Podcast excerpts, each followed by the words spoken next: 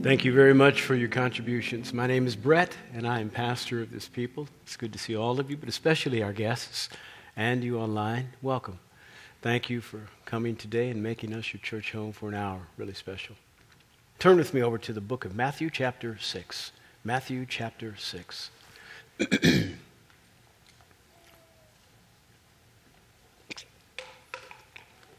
Pastor Tellis and Pastor AJ uh, excuse me, Pastor Tellis and Pastor Corey started a series on open. Pastor Tellis talked about open hands. What do you have in your hand? Make sure it's open. Pastor Corey last week talked about open eyes, making sure you're seeing the right thing. Today we're going to talk about open mouth. Open mouth. Matthew chapter 6, verses 9 through 13. Jesus is speaking, and he says, Pray then in this way Our Father who is in heaven hallowed be your name. Your kingdom come, your will be done, on earth as it is in heaven. Verse 11. Give us this day our daily bread, and forgive us our debts, as we also have forgiven our debtors. 13. And do not lead us into temptation, but deliver us from evil. For yours is the kingdom, and the power, and the glory forever. Amen. Lord, help us as we study your word. Luke chapter 11 also has this prayer. And it starts with how Jesus began to be inspired to teach him about this. Luke 11 says that the disciples came to Jesus and said, Teach us to pray. Now, the disciples are basically us.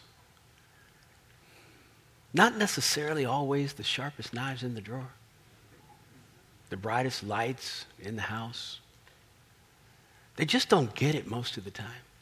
Jesus gave the parable of the sower. It's the first parable he spoke of in, Mark chapter 4, first one. sower goes out to sow the word. Some fell among the path. Some fell uh, on the soil, good soil. Some fell among the, the rocks. Some fell among the thorns. And the disciples came to him afterward and said, What? What, what, what, what was that? I don't understand what you're saying at all. It, it was so, it was so su- surprising, if you, if you will, to Jesus that he says, don't you understand this? Generally, you don't want Jesus to be amazed with your ignorance. That's, that's not how you want him to be, be going, wow. Don't you understand this? Because if you, if you don't understand this parable, you don't understand any of them. And then he went to explain it. We understand it because we read our Bible so much. But if we were in their shoes, we'd be in the same position. Spiritually, not very smart, dull. The disciples didn't get much right. I'm going to Jerusalem. They're going to crucify me. They're going to beat me. They're going to treat me real bad. I'm going to be buried and then rise again on the third day. Peter says, No, you're not. Uh uh-uh, uh, not going to happen. Not going to happen. Jesus was so, so dissatisfied with Peter's answer. He says, Get behind me, Satan. Again, you do not want Jesus to call you the devil. That's not the place where you want to be. You, you, don't want to have that kind of response from him. The disciples just didn't get it. But if we had been in the same position where Peter was, hearing what Jesus was about to do after we had given up everything for him, given up his business, followed him, taken the disrepute that everybody had given him, and now it was mine, left everything for him, and then he says, By the way, I'm dying soon. And you just, well how, what's going No, you're not. No, I, have given up too much for this. We would have been in the same spot, same spot, saying, That is not going to happen. I will defend you so you don't die, so I can be good. Not so much because I care about you, but I've given everything. You can't die. Not yet. Not till I get mine. Dull. No clue. And this is one of the few times where they ask the right question Lord, teach us to pray. They weren't quite sure how to communicate to God because their leaders, the religious leaders of the day, they were very, very open in their pontification. They would pray in the public squares and let everybody know how pious they were. They would make their religious actions very demonstrative. But it didn't seem like anything that they were doing when they were talking to God matched anything they should do when they didn't talk to Him. hypocrisy was just the order of the day. And nobody wanted to follow him, but that was the only example people had about what it meant to communicate to God. And so they were trying to figure out what, what is the right thing. And secondly, they didn't even use the name of God when they talked to him because there's a, there's a commandment, number three you shall not take the name of the Lord your God in vain. And they have taken that, they had taken that during that time to such a degree that they wouldn't even say the name. The name of God to them was Yahweh. We transliterated that into our language of Jehovah. They wouldn't even say the name of God ever. When they wrote it, if they wrote God, G O D, from us, if you, if you look at an English rabbi today, American rabbi speaks English, when they write God, they write G space D because they don't want to ever take the name of the Lord in vain. Now, that's not what God meant. God didn't mean never use my name. He meant don't take it in vain. Don't use it without meaning. And so the disciples didn't even know whether they could say the name of God when they prayed. They were saying, We don't know what, what to do, but we see you. You go like all night in prayer to God. What do you say? I mean, I can't talk to anybody all night. How do you do this? You communicate with such fluidity and, and, and comfort. And we're scared to death of who he is. We think he can only be really communicated with in the temple, maybe, when you're making a sacrifice. Can I really talk to him like you talk to him? Like go up on a mountain and just spend all night? Teach us to do what you do.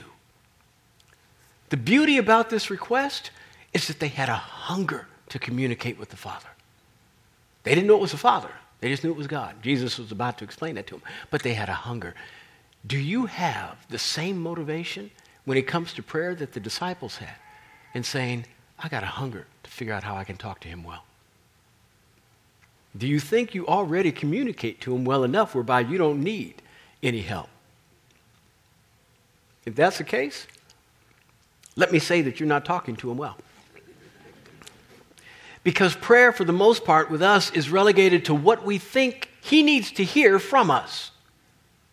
Let me outline what I need so that you know specifically how you can provide for me in the way that is most suitable for me. I need you, what we usually believe about prayer, is to sign off on my plan. Would you please put your signature at the bottom of my ideas about how life ought to go, and we're good?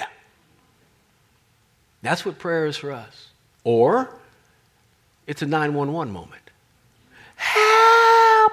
I'm in trouble. I've driven my life into a ditch. I need the divine Holy Ghost tow truck to pull me out. Oh, Lord, please, please help me, Lord, help me! But it's still all about me. Still all about me. And we think that when we have at least talked to Him faithfully, maybe once a week, maybe we've said our, our traditional prayers. If you grew up Catholic, you did your Hail Marys, your Our Fathers. Whatever is tradition for you, you feel like you have checked the box. And that is not at all what the disciples were thinking about. Where's your hunger to be taught how to communicate with the Father? Please, if you don't have it, develop it. We're going to look at this prayer today as an outline that allows us to know the things that need to be said first. Now, this is not this is not graduate level prayer. This is, this is, this is entry level prayer. This is, this is freshman 101 class prayer. Paul talks in different levels about prayer in his epistles. I pray that the eyes of your understanding might be enlightened, that you might know what the hope of your calling is, and that you with, with, would know what the riches of the glory, the inheritance of the saints are. And he goes on, and all these apostolic prayers takes it to another level, another level, another level. How he prayed was like wow, like wow. And this is wow, but this is not that wow. When you get to the level at which Paul was, you communicate to God differently. I'm not there. I want to be there. I'm trying to be there. I don't know anybody else who can pray like Paul prayed and get the, get the results that Paul got. But this here is the way you get to there by making sure that you follow what Jesus said. Now, this prayer has usually been prayed as that which uh, is kind of done by rote. So, my mother, it's the first thing she taught me when I went to bed. Every night, say the Lord's Prayer. So, I would say this prayer by rote. But Jesus never intended it to be said as a routine, as word by word. He's saying, pray in this manner. Use this as a template for your prayer life so that you know how you ought to approach God with your words. When you open your mouth, you will speak well. Use this. And it's not just, it's not just a, an outline by way of, of filling in the blank in that you pray in this manner. It's also a heart intent. It's, it's what motivates you to come to prayer. It's making sure your mind is right, your heart is motivated in the right direction. Pray in this manner. And he starts with Our Father. Wow. That was revolutionary for these Old Testament guys. Remember, the idea of calling God Daddy would really only come into vogue after Jesus rose from the dead and we experienced people the born again experience where we actually got born all over again by heaven, by the Father, and now we can call him Daddy. The idea of, in fact, if you, I know this is going to blow your mind a little bit, but all of the, the, the Gospels um, are in the Old Testament time period, the Old Covenant time period, meaning before Jesus died and rose. And so these guys are still functioning with an old mindset because their minds and their hearts have not yet been renewed. To actually talk about God being Father was revolutionary for these guys. Not so much for Paul. He came into the thing understanding he needed to be born again and call God Daddy. But these guys had only known God as Jehovah, this awesome being that controlled the universe and could strike you dead in a minute if you did something wrong. That's pretty much how they knew him. Daddy? Wait, are you serious? Our Father? I can say that? Boy, that changes everything. Because I, I kind of know how to talk to my dad. I, I can talk to him a little bit like that. Well, a little bit. At least you have the relationship foundation. And secondly, he didn't say, my father. This is a corporate prayer. And it's a reminder that you are not an only child. That there are people that God has that He calls His kids that He loves just as much as you. And probably likes more than you. And many of those people you really don't like, and you would like God to be in concert with your feelings. I don't like them. You shouldn't like them. Do you know what they did to me? Do you understand how much they hurt me? I am mad at them. Will you feel like I feel toward them? Yeah, be careful. Because every time you point the finger at somebody that you feel God needs to get, somebody's pointing the finger back at you. Mercy ought to be the standard operating procedure of your life. Mercy. I don't care what somebody has done for you. Mercy. Why? Because you are still breathing. Why? Not because you deserve it.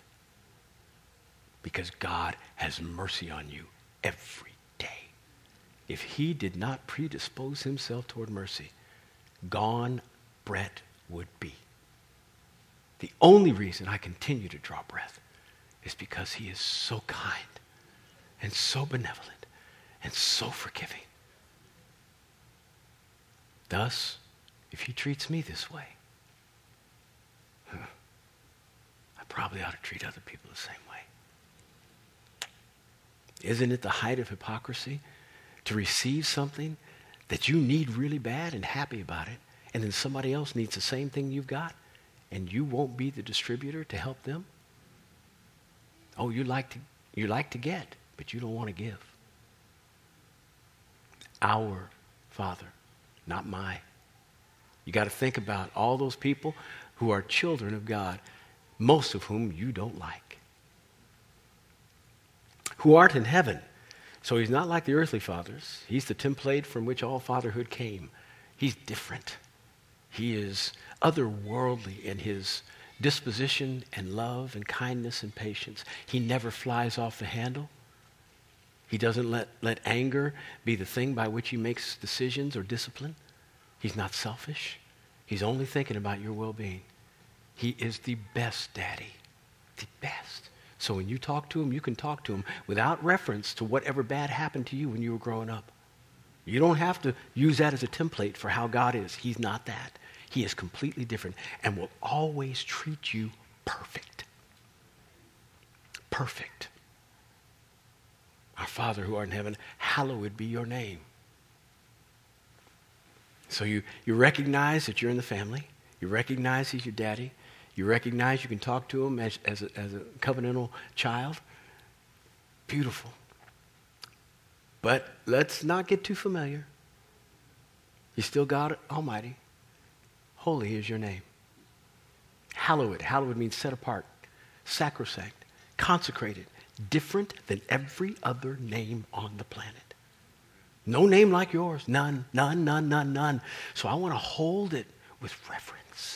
I never want to use it in a way that is, is distasteful or meaningless. Again, commandment number three do not take the name of the Lord your God in vain. There is a good way to apply that command without being overly bearing like the religious leaders were. You want to make sure that the name of God is held with high regard in your mouth and in your life.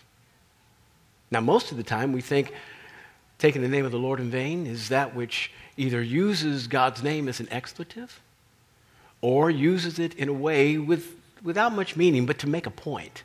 Oh my! You're not praying, but why are you, why are you invoking his name? Now, I'm not trying to be super religious. I'm not going to be the police that comes along and says, Stop that! Don't say that! Don't even text OMG. I'm not that guy. I'm not that guy. I'm just trying to make a point. What is the purpose of it?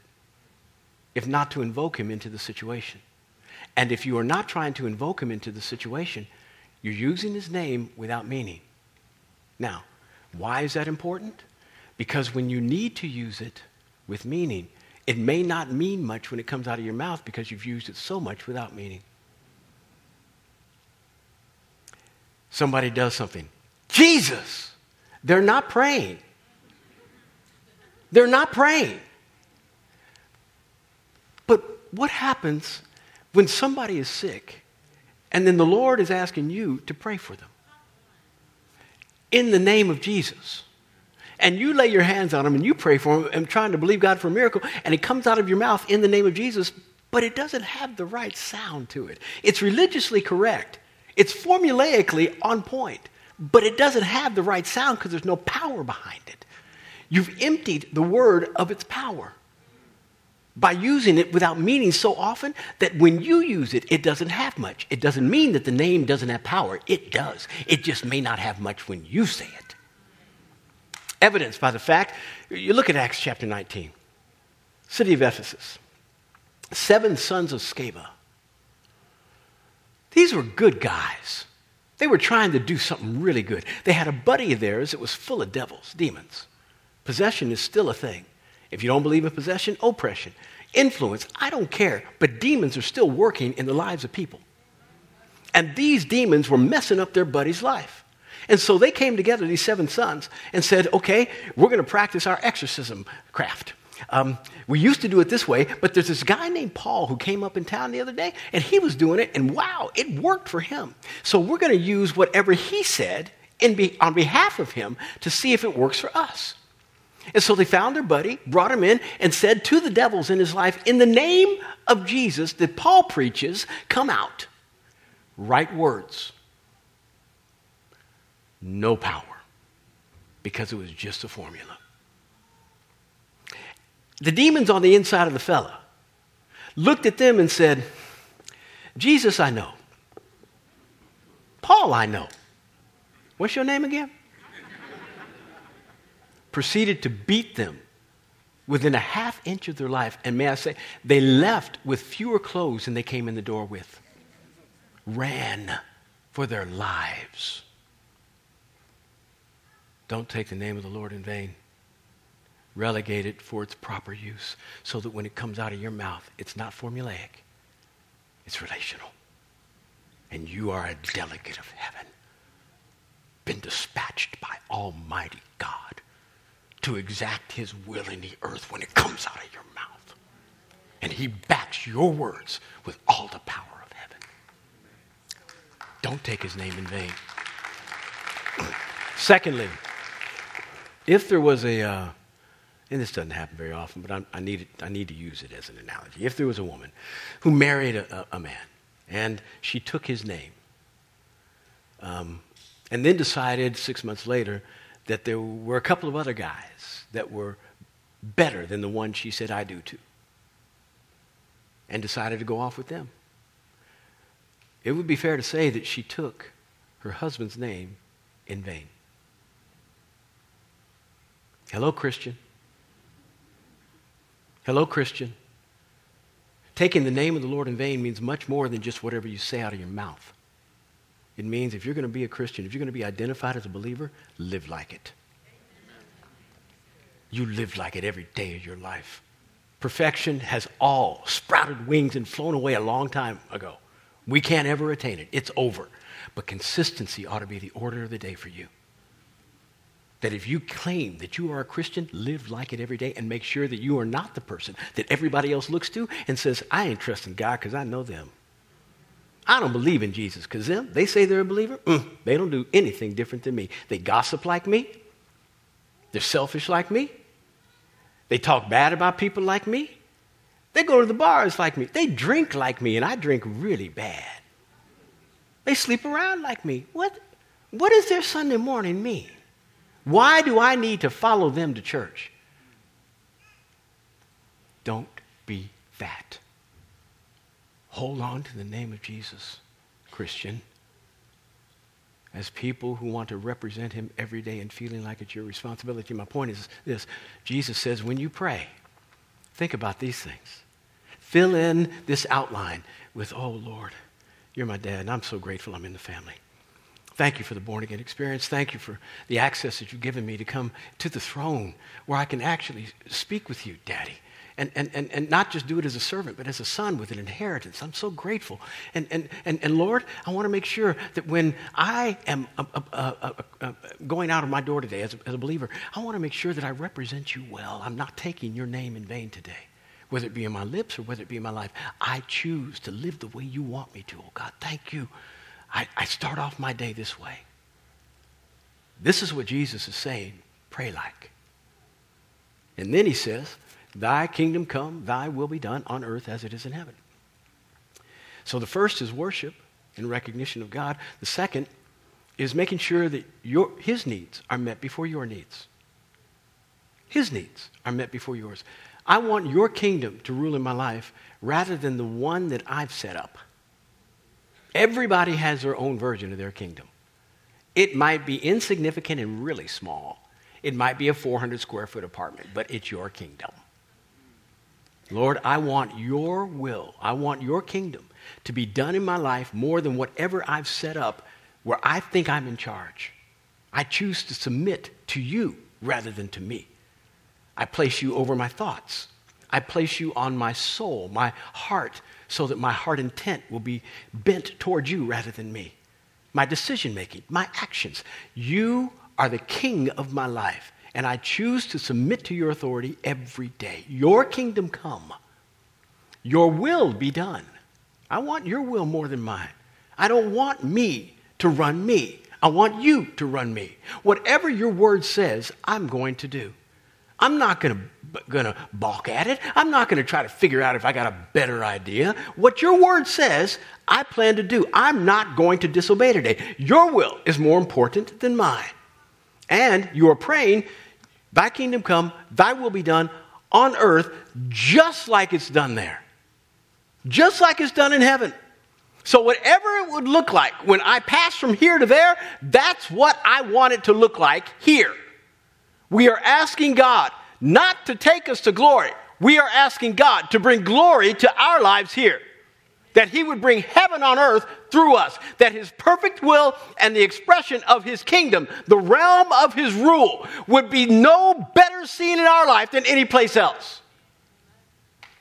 That's what we're looking for. I may not have said that right, but you know what I mean.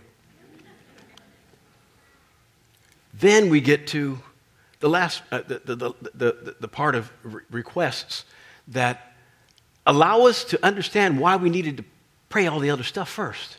He says, Lord, give me today my daily bread. If you pray this prayer well, you will have prayed at least five, ten minutes before you ever got to what you need. And why did Jesus put it like this? Because you can't pray what you need to pray until you know what He needs you to pray. And the only way you can know what He needs you to pray is to say, Your will be done on earth as it is in heaven in my life. Your kingdom come on earth as it is in heaven in my life. You set the priorities right, then you know how you ought to communicate to Him. You're no longer praying your will, but His. You know that passage over in Matthew, uh, John 14 where it says, Whatever you ask in my name, I will do it for you. Well, people think they can just pray any prayer and slap the name of Jesus on it and it's going to work. Lord, I need a new high powered speedboat in Jesus' name. now, there's nothing wrong with getting a speedboat. I'm not mad at you if you do. And in fact, if you do, invite me on it. I'm not mad at you. But my point is the issue that Jesus was trying to address is not that you can get whatever you want. It's that when you pray under the authority of my name, when you pray under the umbrella of my will that is encapsulated by my name, I will do whatever you ask. Why? Because it's already been ordained by me. Why wouldn't I want to do it if it's my will? But now your will is so in line with His will that His will is being done in your life, and you like it because it feels like your will. And all things are being done well. But you can't get to there until you pray the second part to get to the third. I need your will to be done in my life. Now, Lord, I need this today. And He's not just talking about food. Whatever you need that day, give me my daily provision today health, wisdom, understanding, finances, strength, patience, whatever you need. He says, then now pray that after you have already gotten the priorities set. Once you understand his priorities need to be in front of yours, then you can pray your priorities after his. And he will give you what you want. This is how we open our mouth before God. Then he says, Lord, Forgive all the people who owe me something. Just like I forgive. No, no, no, excuse me. Forgive, uh, forgive me for all the things I owe you. Just like I forgive everybody else who owes me something. Sounds real poetic, but dangerous. If you have prayed this prayer and haven't done what it said, you brought judgment down in your life. You said, Forgive me, just like I forgive everybody else.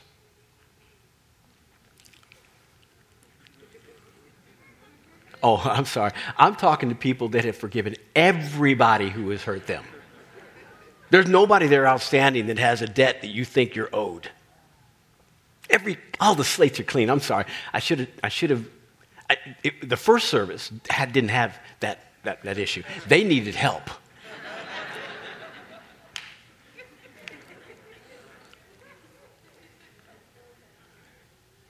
Here, Jesus speaks about relationships. He's not, he's not letting you get out of the prayer closet without dealing with your relationships. He's not. And you can't skip over this part because it's too hard. You, ha- you have to pray. you got to pray this prayer. So that means you've got to forgive people lest you ask God to forgive you like you are not forgiving others. And that's not good. So it makes you do inventory on people that have hurt you. And I know betrayal, backbiting, hurtful words, people have done you wrong. I get it. And it is bad. How much wrong have you done God? I mean, generally, we can count the number of things that people have done to us. Because once they really hurt us bad, we don't give them the opportunity to do it again. So we can generally count. If somebody has hurt you real bad five times, you're generally saying, ah, I just canceled them. I just canceled them. How many times have you sinned against God? Are there enough days left in your life to count the number of times? God has no, and when I say this, uh, I'm speaking hyperbolically, He has no understanding of why you can't forgive somebody who's hurt you a couple of times real deeply when He has forgiven you real deeply thousands of times. He has no understanding of why that's a problem for you. None. You won't find much at all in terms of sympathy because he needed the most sympathy just to forgive you. You can't get out of the prayer closet without understanding the depth of forgiveness that you got and did not deserve. And when you have the perspective of how much He has forgiven you and how little you won't forgive, your eyes are open to your own hypocrisy. And your heart begins to melt. And you say, I'm sorry. Lord, I don't know how to do it. It hurts. I know. But forgiveness has nothing to do with relieving pain. It's a decision. It's not an emotional one. It's a decision. You just wake up one day and say, I choose to cancel that debt that that person owes me. It's over. They owe me nothing. They don't owe me an apology. They don't owe me money. They don't owe me a, a, a, a, redo so they can get it right. They owe me nothing. I release them completely. And the beauty is this when you release them, you're free.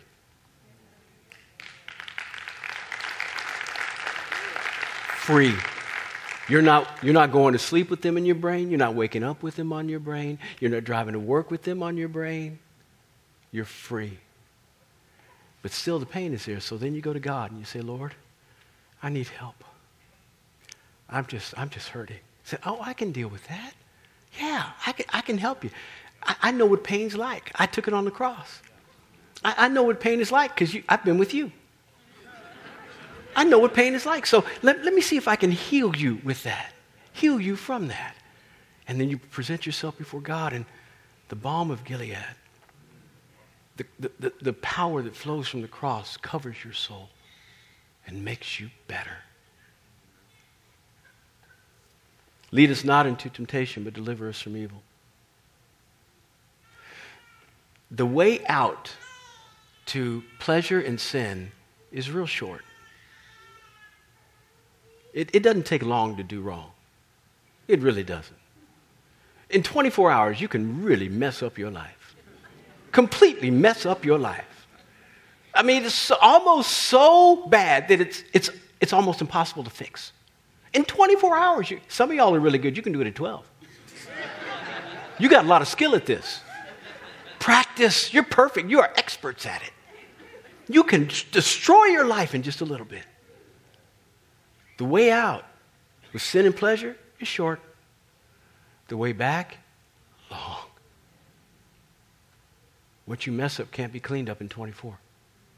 You embezzle money from your company that took you 24 hours to steal through all of your machinations and your, your accounting uh, ab- aberrations. You get caught, 10 to 15 behind bars. The way back is really long. You who have not been faithful to your spouse, that 24 hours was really pleasurable. But now they found out the way back is long. It's long. Jesus says this I got a remedy. Yes, there's forgiveness and there's restoration for all the other stuff. But what if we start from the place where you don't even do wrong? What if we start from the place of saying, Lord, keep me away from stupid? keep me away from stupid, and deliver me from all evil. Hallelujah. Hallelujah, hallelujah, hallelujah. I, am not going to go that way. Lord, I need help. I know if I'm in charge of my life, I will go that way. I will do wrong. My flesh will always want to go the wrong direction, but I need you today to direct me so that I don't go left when I should go right. Help me, Lord. He's asking you to pray for direction that the Holy Spirit would guide you in the most proper way so you don't have to take the long way home. As a pastor, I deal with people who always have to take the long way home. And it's painful to watch how their lives have been destroyed by one 24 hour moment. One, one. Pray this prayer when I walk out of my door today. Keep me away from stupid. Lastly, worship. Yours is the kingdom, the power, and the glory forever and ever. Amen. God, anything good that happens today as a result of this prayer is not because I prayed. it's not because I'm so good. It's not because I'm so smart. It's not because I'm so pious. It's not because I'm holy. It's because you're so good. You are amazing. You empower me to be right. I'd be, I'd be all wrong if it weren't for you. You're the only one who can make me right. So when anything good happens, you get all the glory and the power. All the credit goes to you. This is your doing, not mine. I'm not good enough to produce anything for you well. It's worship again worship. I've taken about 38 minutes to describe what Jesus was trying to convey here. If you prayed this prayer in this manner, to some degree, probably take you 15 to 20 minutes if you prayed it with earnest and you began to fill in the blanks well. So you have to get up, you got to set your alarm a little earlier. Boy, but, but, but would you walk out of your house different? Different. May God help you to open your mouth like this. Let's pray. Daddy, I love you. Thank you for your goodness and grace. Help us to pray the way we should in Christ's name.